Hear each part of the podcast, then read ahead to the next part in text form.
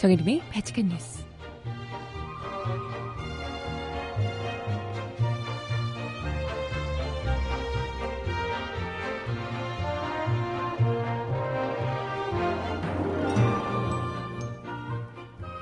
여러분 안녕하세요. 발칙한 뉴스 정혜림입니다. 김명수 대법원장 임명 동의안이 국회 문턱을 겨우겨우 넘었습니다. 어제 국회는 찬성 백육십 표, 반대 백삼십사 표, 기권 일 표, 무효 세 표로 김 대법원장 후보자에 대한 인준을 가결했습니다. 대법원장 지명 후 꼭 한 달 만의 일인데요. 법원 기수와 서열을 깨고 발, 파격적으로 발탁이 된 데다 법원 민주화 의지도 강한 김명수 대법원 시대가 본격 열릴 예정인데요. 이제 드디어 사법부 개혁, 급물살을 타게 되나요? 음악 듣고 와서 오늘 이야기 함께 나눠보겠습니다. 첫 곡, 이적이 부르는 빨래 듣고 올게요. 신청곡 있으신 분 주세요.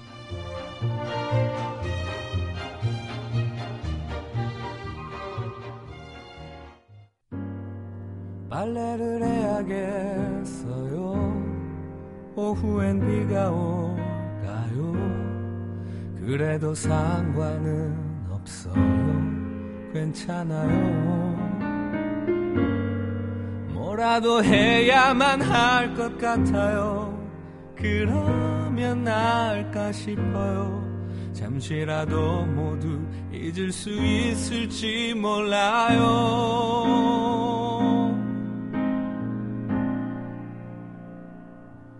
그게 참 마음처럼 쉽지가 않아서, 그게 참 말처럼 되지가 않아서 무너진 가슴이 다시 일어설 수 있게 난 어떻게 해야 할까요? 어떻게 해야 네, 첫 곡으로 이적이 부르는 빨래를 듣고 오셨습니다. 신청곡은 잠시 후에 제가 전해드려보도록 할게요. 어, 네, 어제 굉장히 마음을 졸였는데 어제 오후 내내 아, 그래도 설마 되겠지라고 했지만 그래도 워낙에 우리가 김이수 헌재소장 후보 역시도 당연히 되겠지 했는데 그렇게 날아갔던 거잖아요. 그래서 아, 이것들이 또, 이것들이 또, 그래서 걱정을 많이 했거든요. 근데 다행히 어제 참 거의 뭐 더불어민주당에서 거의 뭐 총력전을 폈다고 하더라고요. 국민의당 의원들, 캐스팅보트를 쥐고 있는 국민의당 의원들에게 계속 뭐 전화하고, 거기 뭐 대통령부터 시작해서 국민의당 색깔 그 초록색 넥타이 메고 뭐 난리였더만요. 우원식 대표도 뭐 하고 원내대표도 초록색 넥타이 매시고 아, 사실 국민의당을 향해서 그렇게까지 뭐 어쩔 수 없었겠지만 국민의당을 향해서 그렇게 해야 되는 상황조차도 그걸 캐스팅보트들이 졌다고 그들이 그렇게 뭐 대단한 거냐 되는 양 그렇게 하는 것도 진짜 어이가 없지만요. 어쨌든 끝나고 나서 또 안철수 대표가 아, 자기들이 큰 역할을 했다며, 뭐, 어이가 없이, 진짜. 네, 뭐, 그렇게 이야기를 하셨던데. 어, 어찌됐건 그런 좀 찜찜한 마음들. 아, 앞으로도 뭔가를 할 때 국민의당이 계속해서 이런 식으로 국민들의 싸늘한 반응에도 불구하고 계속해서 이렇게 하겠구나. 이런 이제 생각이 들어서 아, 좀 걱정스럽더라고요. 네, 어찌됐건 그럼에도 불구하고 김명수 후보자의 임명 동의안이 결국은 국회를 통과해서요. 아, 참 다행스럽다 이런 생각이 들어요. 특히나 김명수 대법원장 후보 같은 경우에는 뭐 김이수 후보도 그렇지만 사실 김이수 후보 같은 경우에는 물론 안 돼서 너무 아쉬운 마음이 크긴 합니다만은 그렇다고 해도 지금 어쨌건 대행 체제로 대행을 또 하, 맡고 계신 거잖아요. 그렇기 때문에 상대적으로 김명수 후보가 낙마를 했을 때의 그 일종의 타격보다는 그래도 좀 괜찮잖아요. 이게 만약에 반대가 됐더라면 김명수 후보가 낙마를 하고 김이수 후보가 이렇게 이제 발탁이 됐더라면 임명이 됐더라면 그것보다는 지, 차라리 지금이 더 낫지 않을까. 김명수 대법원장 같은 경우 대법원장 자리가 워낙에 또 가지고 있는 권한이 크기 때문에 그야말로 법원 민주화에 사법부 개혁에 그야말로 큰 역할을 해줄 수 있는 어, 그런 기회가 되지 않을까 기대를 하게 됩니다. 뭐 다들 보셨겠지만 어제 국회에서 원포인트 국회 원포인트 본회의를 열고요. 김명수 후보 임명 동의안을 표결에 붙여서 재석 의원 이백구십팔 명 중 찬성 백육십 표, 반대 백삼십사 표, 기권 일 표, 무효 삼 표로 가결했습니다. 가결선이 백오십 표였는데 그것보다 십 표가 더 넘게 나온 거죠. 이게 뭐 한 표 더 많이 나오고 그랬으면 어 진짜 너무 쫄렸을 것 같은데 다행히 이제 안정적으로 십 표가 더 많이 나왔습니다. 아마도 뭐 국민의당에서 사십 명인데 국민의당에서 거의 뭐 예, 절반 이상이 찬성표를 던졌지 않을까. 뭐 의원들 개개인이 어떻게 했는지까지는 뭐 확인되지 않지만 바른정당에서 하태경 의원이 뭐 찬성을 했다라고 이야기를 하고 글쎄 다른 보수 야당 의원들이야 뭐 모르겠어요. 이렇게 이탈표가 있었을지 모르겠는데 음 어찌됐건 국민의당 내에서는 거의 한 이십삼 표 이상 나오지 않았겠냐 이렇게 이야기를 하더라고요. 아무튼 여기서 반대표 던진 국민의당 의원들은 그냥 뭐 어디 자유한국당이나 바른정당 쪽으로 가시는 게 낫지 않을까 이런 생각이 드는데 네, 아무튼 그렇게 천신만고 끝에 대법원장 인준이라는 그야말로 큰 산을 문재인 정부가 넘게 됐습니다. 만약에 이제 여기서 또 낙마를 했으면 그야말로 야당에게 질질 끌려가는 아무것도 야당의 발목 잡혀서 아무것도 못하는 정부 뭐 이런 또 이제 비난을 받을 수 있는 상황이었기 때문에 그것도 사실 뭐 김이수 후보도 그렇고 지금 김명수 후보도 그렇고 이렇다 할 뭔가 흠결이 있는 게 아니었잖아요. 뭐 국민들 역시도 이분들을 뽑아야 한다. 임명해야 된다. 라고 이야기를 하는데도 불구하고 야당의 생때에 정말 뭘 어찌할 줄 모르는 어찌할 바 모르는 이런 이제 여당 자체가 굉장히 너무 무능한 거 아니냐 이런 이야기까지 나올 수 있었습니다. 그렇기 때문에 다행히 이번 김명수 후보의 임명이 가결이 되면서 다행히 좀 큰 산을 넘게 됐다고 볼 수가 있고요. 그리고 어찌됐건 특히 문재인 정부에서 계속해서 강조해왔던 사법개혁 이 자체에 좀 동력을 확보하게 됐다고 볼 수 있을 듯합니다. 뭐 특히나 이제 앞으로는 아까도 이야기 드렸지만 야당과의 협치 문제, 국민의당 특히 이제 중요한 게 국민의당인데요. 국민의당을 어떻게 잘 얘들을 얼르고 달래든 뭐 이제 하든 해서 얘들을 어떻게 데리고 끌고 갈 것인가 이게 이제 아무래도 여권에서는 굉장히 중요한 과제가 되지 않았을까 이런 생각이 듭니다. 뭐 사실 뭐 자유한국당이나 이런 애들은 뭐 별로 원래 그럴 줄 알았기 때문에 크게 신경 쓸 그게 아니었지만 여기에 국민의당이 자신들의 존재 이 새 과시를 위해서 이랬다 저랬다 생떼를 부렸다가 자기 앞에 사과하러 오라는 둥 뭐 했다가 배째라고 나왔다가 이런 것들을 어떻게 잘 좀 뭐랄까 이용한다고 하긴 좀 그렇고 어떻게 잘 어, 얼르고 달래서 혹은 따끔하게 혼을 내서 혼내는 것도 좀 이상하지만 어쨌건 잘 조율을 해서 앞으로의 이런 국정 운영 과정에 도움이 되도록 할지 이런 것들을 이제 청와대도 그렇지만 여당에서도 깊이 고민해야 되는 문제가 아마 생기지 않았을까 생각이 듭니다. 네. 어찌됐건 김명수 후보가 특히나 여러 가지 파격 인사로 애초부터 기대를 모았던 분이거든요. 무려 삼십 년이 넘는 판사 경력 대부분을 일선 법원에서 재판을 하면서 보낸 정통 법관으로 꼽히는 인물입니다. 이분이 대법관 경력 없이 대법원장으로 지명이 되면서 파경 인사라는 분석이 뒤따랐거든요.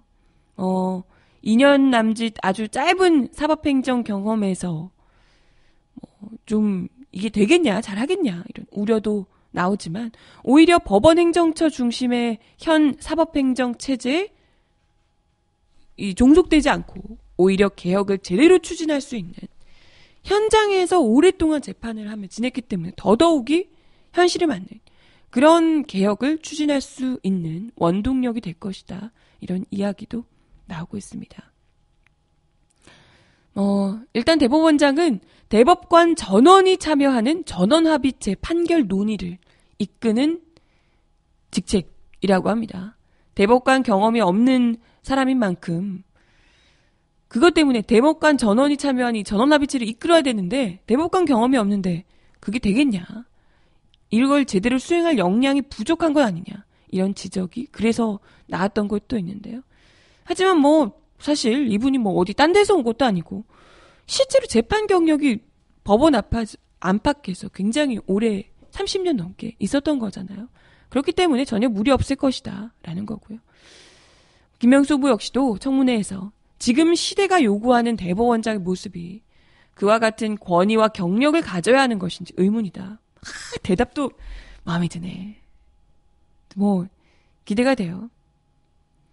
그리고 아까 이야기 들었지만 뭐 사법행정 경험 역시도 지난해 이월부터 지난 팔월까지 약 일 년 육 개월간 춘천지법원장을 지냈던 게 사법행정 경험의 전부라고 해요. 그래서 이런 법원의 인사와 재정 이런 사법행정권을 총괄하는 자리가 바로 대법원장 자리이기 때문에 인사, 재정 이런 것들을 또 잘할 수 있냐. 지금 몇 개월, 일 년 육 개월밖에 안 해봤는데 그런 류의 것을 뭐 이런 이야기도 해요. 근데 이게 오래 한 게 좋을까? 이것도 반대로 또 반대급부로 의문인 거죠. 오히려 더 오래 하면 이런 사법행정 경험을 오래 하면 오래 할수록 현실하고 괴리가 되게 오히려 그런 법원의 관료화 를 더 부추길 수밖에 없다. 이런 지적을 또 일견하게 되거든요. 실제로 김 후보자도 이러한 부족한 사법행정 경험이 오히려 법관의 관료화를 부추긴다는 지적을 받는 현행 사법행정 체제를 개혁하는데 더 도움이 될 것이다. 라고 본인 스스로 이야기를 하셨다고 해요. 그래서 어, 가뜩이나 지난 삼월에 법원행정처의 사법개혁 논의 저지 시도에 따른 사법행정권 남용 논란이 불거지고 있는 상황에서 김 후보자의 개혁 의지가 더 힘을 받을 수밖에 없지 않을까 이런 생각이 듭니다. 실제로 김 후보자는 춘천지법원장으로 있으면서 판사 사무 분담 결정권을 일선 판다, 판사들에게 위임하는 등 사법행정으로 어, 그 안에서도 또 개혁을 해오셨군요. 사법행정으로 주목을 받았다고 합니다.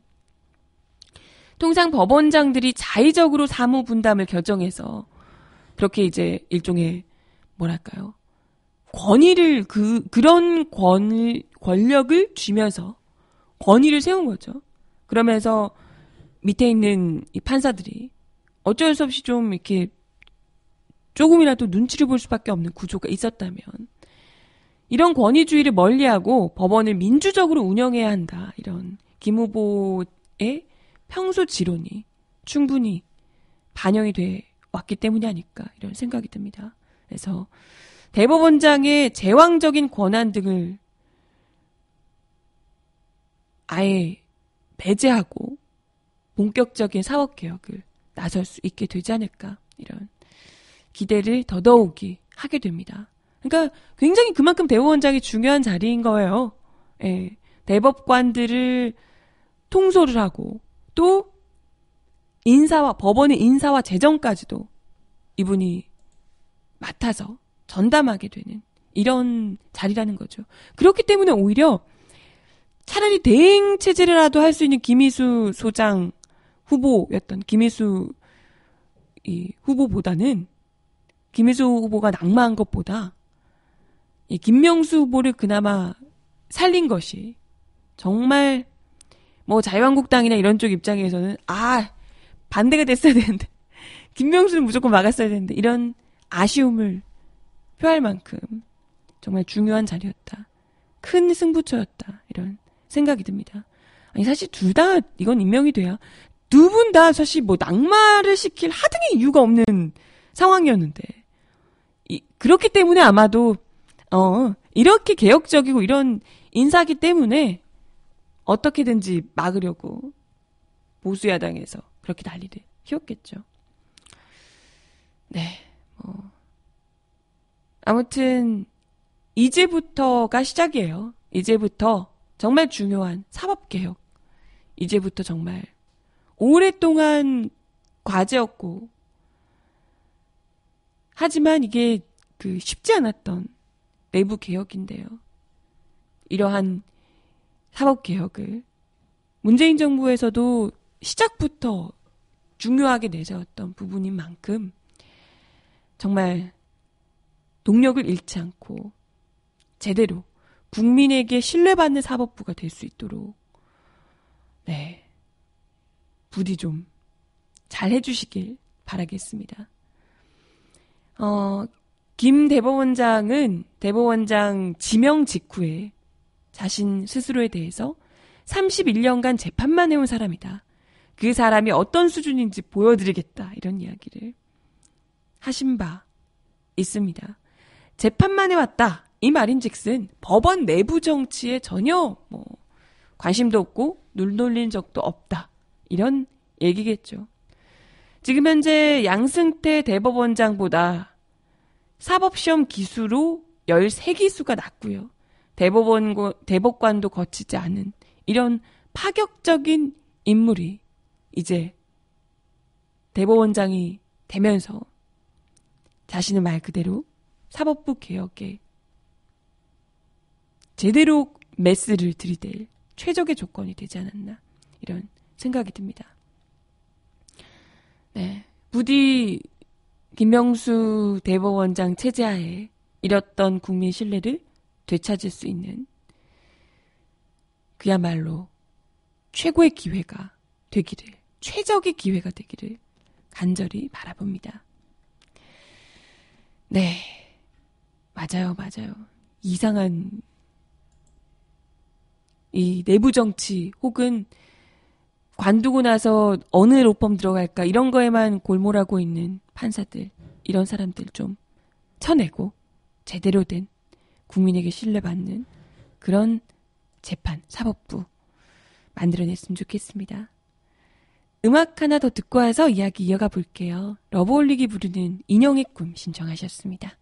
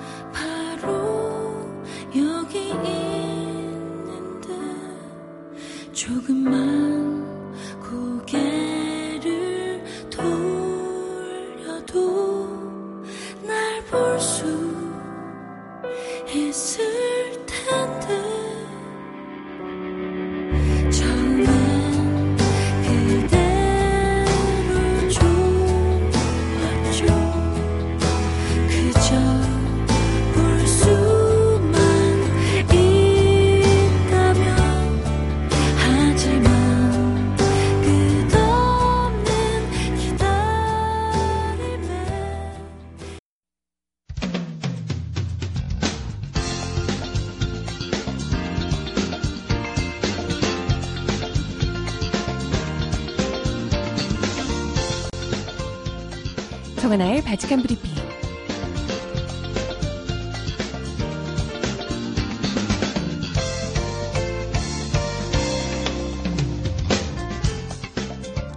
첫 번째 소식입니다. 문재인 대통령이 현지 시간으로 이십일 일 취임 이후 첫 유엔 총회 연설에서 북핵 문제의 평화적 해결을 강조했습니다. 문 대통령은 연설 이후 도널드 트럼프 대통령과 한미 정상회담에 임했는데요. 문 대통령은 미국 뉴욕 유엔 총회 기조연설을 통해 북한 핵 문제 해결을 위해 동북아시아 안보의 기본 축과 다자주의 결합이 필요하다고 말했습니다. 또한 문 대통령은 연설에서 평화를 서른 차례 언급하는 등 평화적 촛불혁명으로 집권한 대통령인 점을 강조하며 북핵 문제를 평화적으로 해결해야 한다고 밝혔습니다. 문 대통령은 이날 연설을 통해 북핵 문제를 근본적으로 해결하기 위해서는 유엔 헌장이 말하고 있는 안보 공동체의 기본 정신이 한반도와 동북아에서 구현돼야 한다며 동북아 안보의 기본축과 다자주의가 지혜롭게 결합돼야 한다고 강조했습니다. 문 대통령은 이어 다자주의 대화를 통해 세계 평화를 실현하고자 하는 유엔 정신이 가장 절박하게 요청되는 곳이 바로 한반도라고 말했습니다. 문 대통령의 이날 연설은 유엔 차원의 압박과 함께 평화를 언급하며 균형적이었다는 평가가 나오고 있습니다. 중앙일보는 오늘자 사설 균형 잡힌 대통령 유엔 연설 대북 지원은 최대한 늦춰야에서 예상대로 평화를 강조하며 강력한 제재와 압박의 필요성도 부각했다라고 썼습니다. 이런 연설이 나온 배경으로 도널드 트럼프 미국 대통령의 유엔 연설을 의식했기 때문이라며 이번 연설은 한미 동맹 사이에서 엇박자가 나오는 것 아니냐는 우려를 불식시키기 위한 수위 조절로 봐야 할 것이라고 분석하기도 했습니다. 한겨레 역시 문 대통령은 유엔 안보리의 대북 제재 결의를 높이 평가하고 제재와 압박의 필요성도 강조했다며 연설에 대해 긍정적인 평가를 남겼네요. 다음 소식입니다. 한편 북한의 핵미사일 도발 속에 끊겼던 국제기구를 통한 대북 인도 지원이 십팔 개월여 만에 재개될 예정입니다. 정부는 어제 북한 영유아, 영유아 그리고 임산부 등 취약계층에 대한 인도 지원 사업을 하는 국제기구에 팔백만 달러를 지원하기로 결정했습니다. 지원 시기는 확정하지 않았지만 극한 대치 속에 완전히 끊겼던 남북관계를 잇는 가는 줄 하나가 맺어진 셈입니다. 정부는 이날 오전 서울 정부, 아니, 정부 서울청사에서 조명균 통일부 장관 주재로 제이백팔십육 차 남북교류협력추진협의회를 열어서 유니세프와 세계식량계획 등 대북 인도 지원 사업을 하는 유엔 산하 국제기구의 요청에 따라 모두 팔백만 달러를 지원하기로 결정했다고 밝혔습니다. 교추협은 남북교류협력에 관한 정책을 협의 조정하는 기구로 이날 회의에는 기획재정부, 외교부, 법무부 등 여덟 개 유관 부처 차관과 민간위원 두 명이 참석했는데요. 조 장관의 회의에 앞서 정부는 북한 주민, 특히 영유아, 임산부 등 취약계층의 열악한 상황을 고려해서 인도적 지원은 정치적 상황과 분리해서 추진한다는 방침을 일관되게 밝혀왔다며 북한 정권에 대한 제재와 북한 주민에 대한 인도 지원은 분리해서 대처해 나간다는 것이 국제사회가 공유하는 보편적 원칙이자, 원칙이자 가치라고 말했습니다. 정부가 지원하기로 한 사업은 파가시설, 소아병원, 임산부 등을 대상으로 한 세계식량계획의 영양지원사업과 어린이 임산부를 대상으로 유니세프가 진행하고 있는 백신 접종, 설사, 호흡기 감염병 등에 대한 필수 의약품 지원, 영양실조 치료제 사업 등입니다.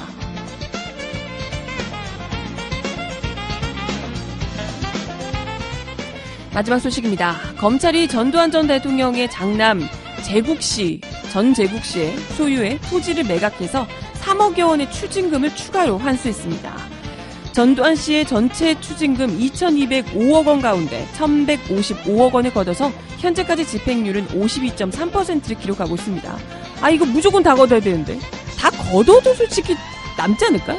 전체 재산이 더 많을 것 같은데. 서울중앙지검 산하 전두환 미납 추징금 특별환수팀은 전재국 씨 소유였던 경기 연천군 소재, 토지 이천육백여 제곱미터 약 팔백 평가량을 매각해서 삼억 삼천만 원의 추징금을 환수했다고 어제 밝혔습니다. 이번에 매각된 토지는 이천십오 년 십이월 환수된 연천군 소재 허프빌리지에 인접한 땅이라고요. 검찰 관계자는 특별환수팀에서 적극적으로 매각을 추진한 결과 허브빌리지 매수 업체가 이번에도 토지도 추가로 사들였다고 말했습니다. 앞서 검찰은 전두환 회고록을 발간한 출판사 자작나무 숲을 상대로 전두환 씨가 받을 인세에 대한 압류 신청을 냈습니다. 이건 안 팔려야 정상인데 자작나무 숲은 전재국 씨가 새로 설립한 출판사라고 하네요. 지난 유월 말에는 전재국 씨가 운영하는 출판사 시공사 로부터 삼억 오천만 원을 추가로 납부하기도 받기도 했습니다. 아, 물론 계속 받는 건 좋은데 아직 아직 한참 남, 천억 이렇게 남, 남았잖아요. 이거 다 언제 받나? 그냥 무조건 몰수하면 안 돼? 몰수해야 정상 아니에요? 아무튼 대법원은 천구백구십칠 년 사월 전두환 씨에게 내란과 뇌물 혐의 등으로 무기징역과 함께 추징금 이천이백오억 원을 선고했는데요. 하지만 전두환 씨가 재산이 이십구만 원밖에 없다고 주장을 했고 특별수사팀이 출범하기 전인 이천십삼 년까지 환수 금액이 오백삼십삼억에 불과했었다고요. 이야, 진짜. 그때 이천이백오억이면 천구백구십칠 년이잖아요. 지금 이십 년 전인데, 그잖아요. 이십 년 전에 이천이백오억이면 이자까지 다 계산해서 받아야 되는 거 아닌가? 그잖아요. 늦어지면 늦어질수록 이자를 빡, 빡세게 붙여서 꼼꼼하게 다 받아야 하는 거 아닌가? 이런 생각이 드는데. 그죠? 이거 그냥 사채이자 정도로. 이자 사십 퍼센트 이렇게 받아야 되는 거 아니에요? 진짜. 그래야 빨리 낼 텐데요. 하, 진짜. 아직까지 이렇게 멀쩡히 살아서 거리를 활보하고 다, 다닌다는 것 자체가 믿기지가 않는 사람입니다, 진짜. 음악 하나 더 들어요. 신청곡 김보경이 부르는 사랑끝.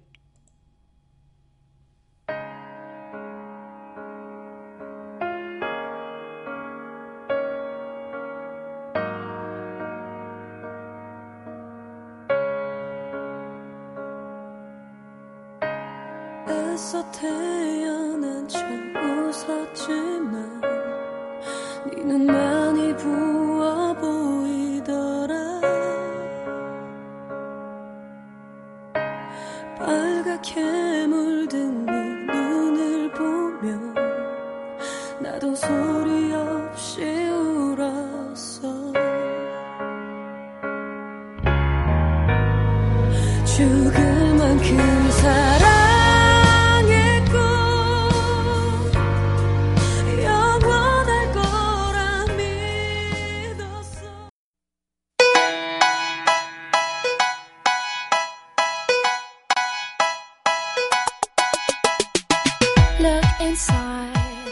이 사람 왜 이럴까요? 하,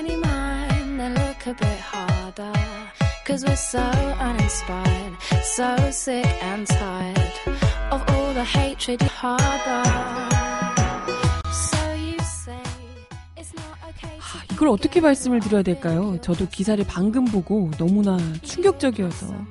정진석 자유한국당 의원이 노무현을 이명박이 죽였냐라며 박원순 서울시장을 향해 비난의 화살을 돌렸다고 하는데요.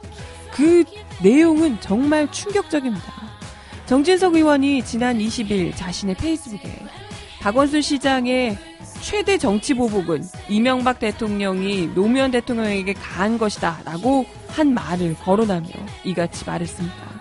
정 의원은 이어 박원순 서울시장의 이 말은 무슨 궤변이냐, 노무현을 이명박이 죽였단 말인가 라며 노무현의 자살이 이명박 때문이냐 맞냐라고 반문했습니다. 네, 그렇다고요. 그거 모르는 사람이 누가 있어? 진짜 몰라서 하는 말인가?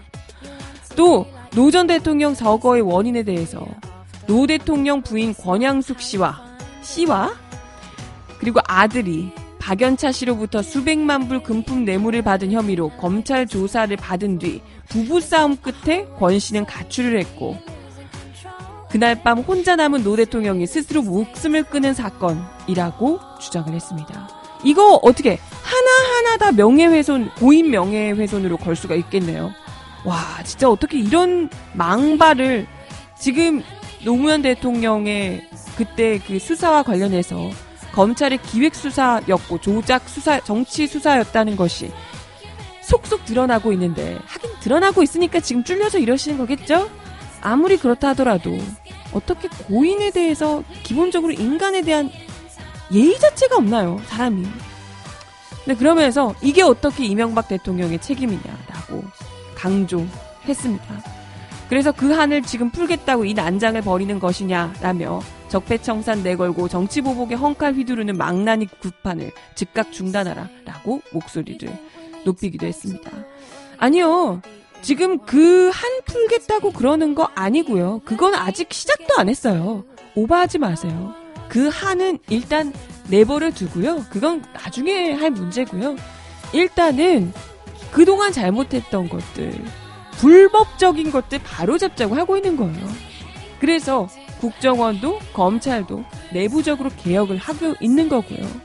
그때 잘못했던 것들, 아니 지금 나오고 있는 것 중에 증거 조작된 거 있습니까? 단 하나도 없어요.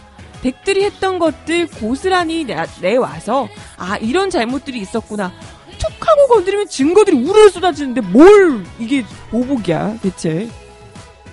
아니 그렇게 쫄아들 것 같으면 잘못을 하시지 말든가. 얼마나 많은 죄를 저지르고 그렇게 많은 억울한 사람들을 죽게 만들고 피해를 입혀놓고서 이제 와서 잘못됐다 지적하니 이렇게 파르르 떨고 있습니다. 겁이 나시긴 나시는 모양이에요. 하지만 아직 그 정치 보복이니 아직 거기까지 가지 않았어요. 오버하지 마세요. 제발. 아무튼 뭐 자유한국당 측에서 어떻게든지 이명박 전 대통령을 보호하기 위해서 그야말로 피해 쉴드를 치고 있다고 하던데요. 네, 뭐 저는 계속 그렇게 해줬으면 좋겠어요. 계속 그렇게 손 꼭 끌어 끌어 안고 어깨 동무하고 같이 함께 가셨으면 하는 바람이 드네요. 음악 하나 더 듣습니다. 그룹 S 강타, 신혜성, 이지훈이 함께 불렀던 노래예요. 미쳤었죠? 아무래도 제정신으로 하신 말은 아닌 것 같아서 미쳤었죠. 들려드립니다.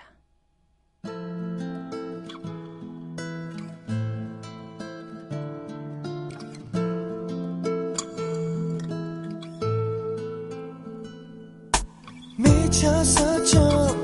정말 미쳤었죠. 뼛속까지 시렸던 아픔들이 다 보였죠. 정말 모자랐죠. 부족했던 모습까지 다시 돌아온다고 다시 와줄 거라고 네가 있어야만 살 수 있는 걸 왜 모르냐고 네가 없는 날 정말 죽을지 몰라 아직 너의 맘속에 내가 살아있어. 미련했죠. 정말 미련했죠. 부질없던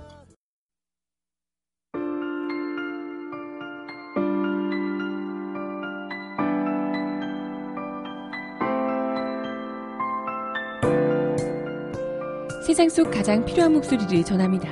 여기 이곳 우리가 있어요.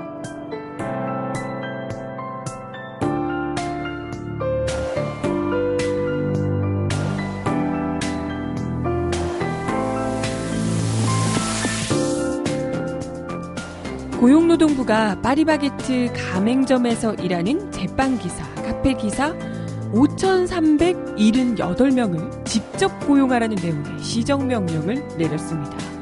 어제 고용노동부는 파리바게뜨 본사가 가맹점에서 근무하는 제빵기사 사천삼백육십이 명과 카페기사 천십육 명을 불법 파견 형태로 사용했다는 결론을 내리고 이같이 명령을 했습니다. 그간 협력업체 소속인 제빵기사들은 협력업체와 도급계약을 맺은 파리바게뜨 가맹점에 파견이 돼서 일해왔는데요. 고용부는 지난 칠월 십일일부터 파리바게뜨 본사를 비롯해 제빵기사를 공급하는 협력업체 열한 곳, 직영점, 위탁점, 가맹점 오십육 곳 등 육십팔 개소에 대해 근로감독을 실시했습니다. 근로감독 결과 고용부는 가맹점주와 협력업체가 제빵, 카페기사와의 도급계약 당사자임에도 파리바게뜨 본사가 직접 업무 지시를 내리는 등 사용자로서의 역할을 했다고 판단했습니다.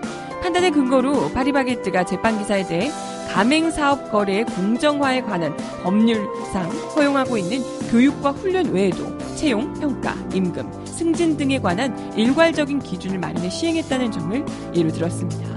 이에 따라 고용부는 전국 삼천삼백구십육 개 가맹점에서 일하고 있는 제빵기사와 카페기사 오천삼백칠십팔 명을 직접 고용하도록 시정명령을 내리고 이를 이행하지 않으면 사법처리나 과태료를 부과하기로 했습니다.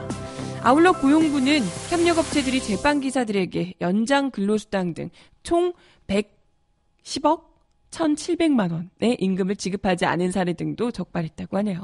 고용부는 미지급 수당을 조속히 지급하지 않으면 즉각 사법 처리하겠다는 입장입니다. 아, 이게 정상이죠. 이게 정상이야. 이런 말도 안 되는 도급, 하청을 줘서 이, 도급해서 여기저기 책임은 빼고 어, 돈은 덜 주고 이런 걸로 노동자들을 더 착취해왔던 수많은 기업들을 고용노동부가 제대로 골라내서 철퇴를 내려주길 바랍니다. 지금 뭐 이런 기업들 너무나도 많아서요. 너무나도 많아서 더 따끔하게 해야 되지 않을까 싶네요. 네, 마지막 곡 전해드리면서 인사를 드리겠습니다. 마지막 곡으로 브라운 아이즈가 부르는 가지마 가지마 저 가지 말라고? 가지마 가지마 전해드릴게요.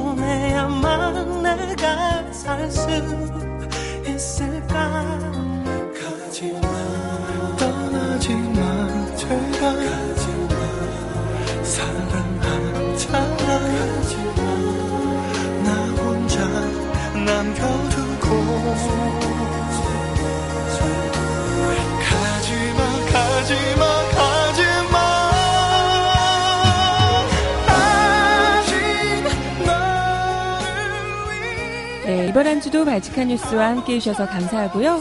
주말 날씨 좋을 것 같아요. 그렇죠? 완전한 완연한 가을 날씨인데 잘 만끽하시고 발칙한 뉴스는 다음 주 월요일 날 열 시에 다시 오겠습니다. 여러분 좋은 주말 보내세요.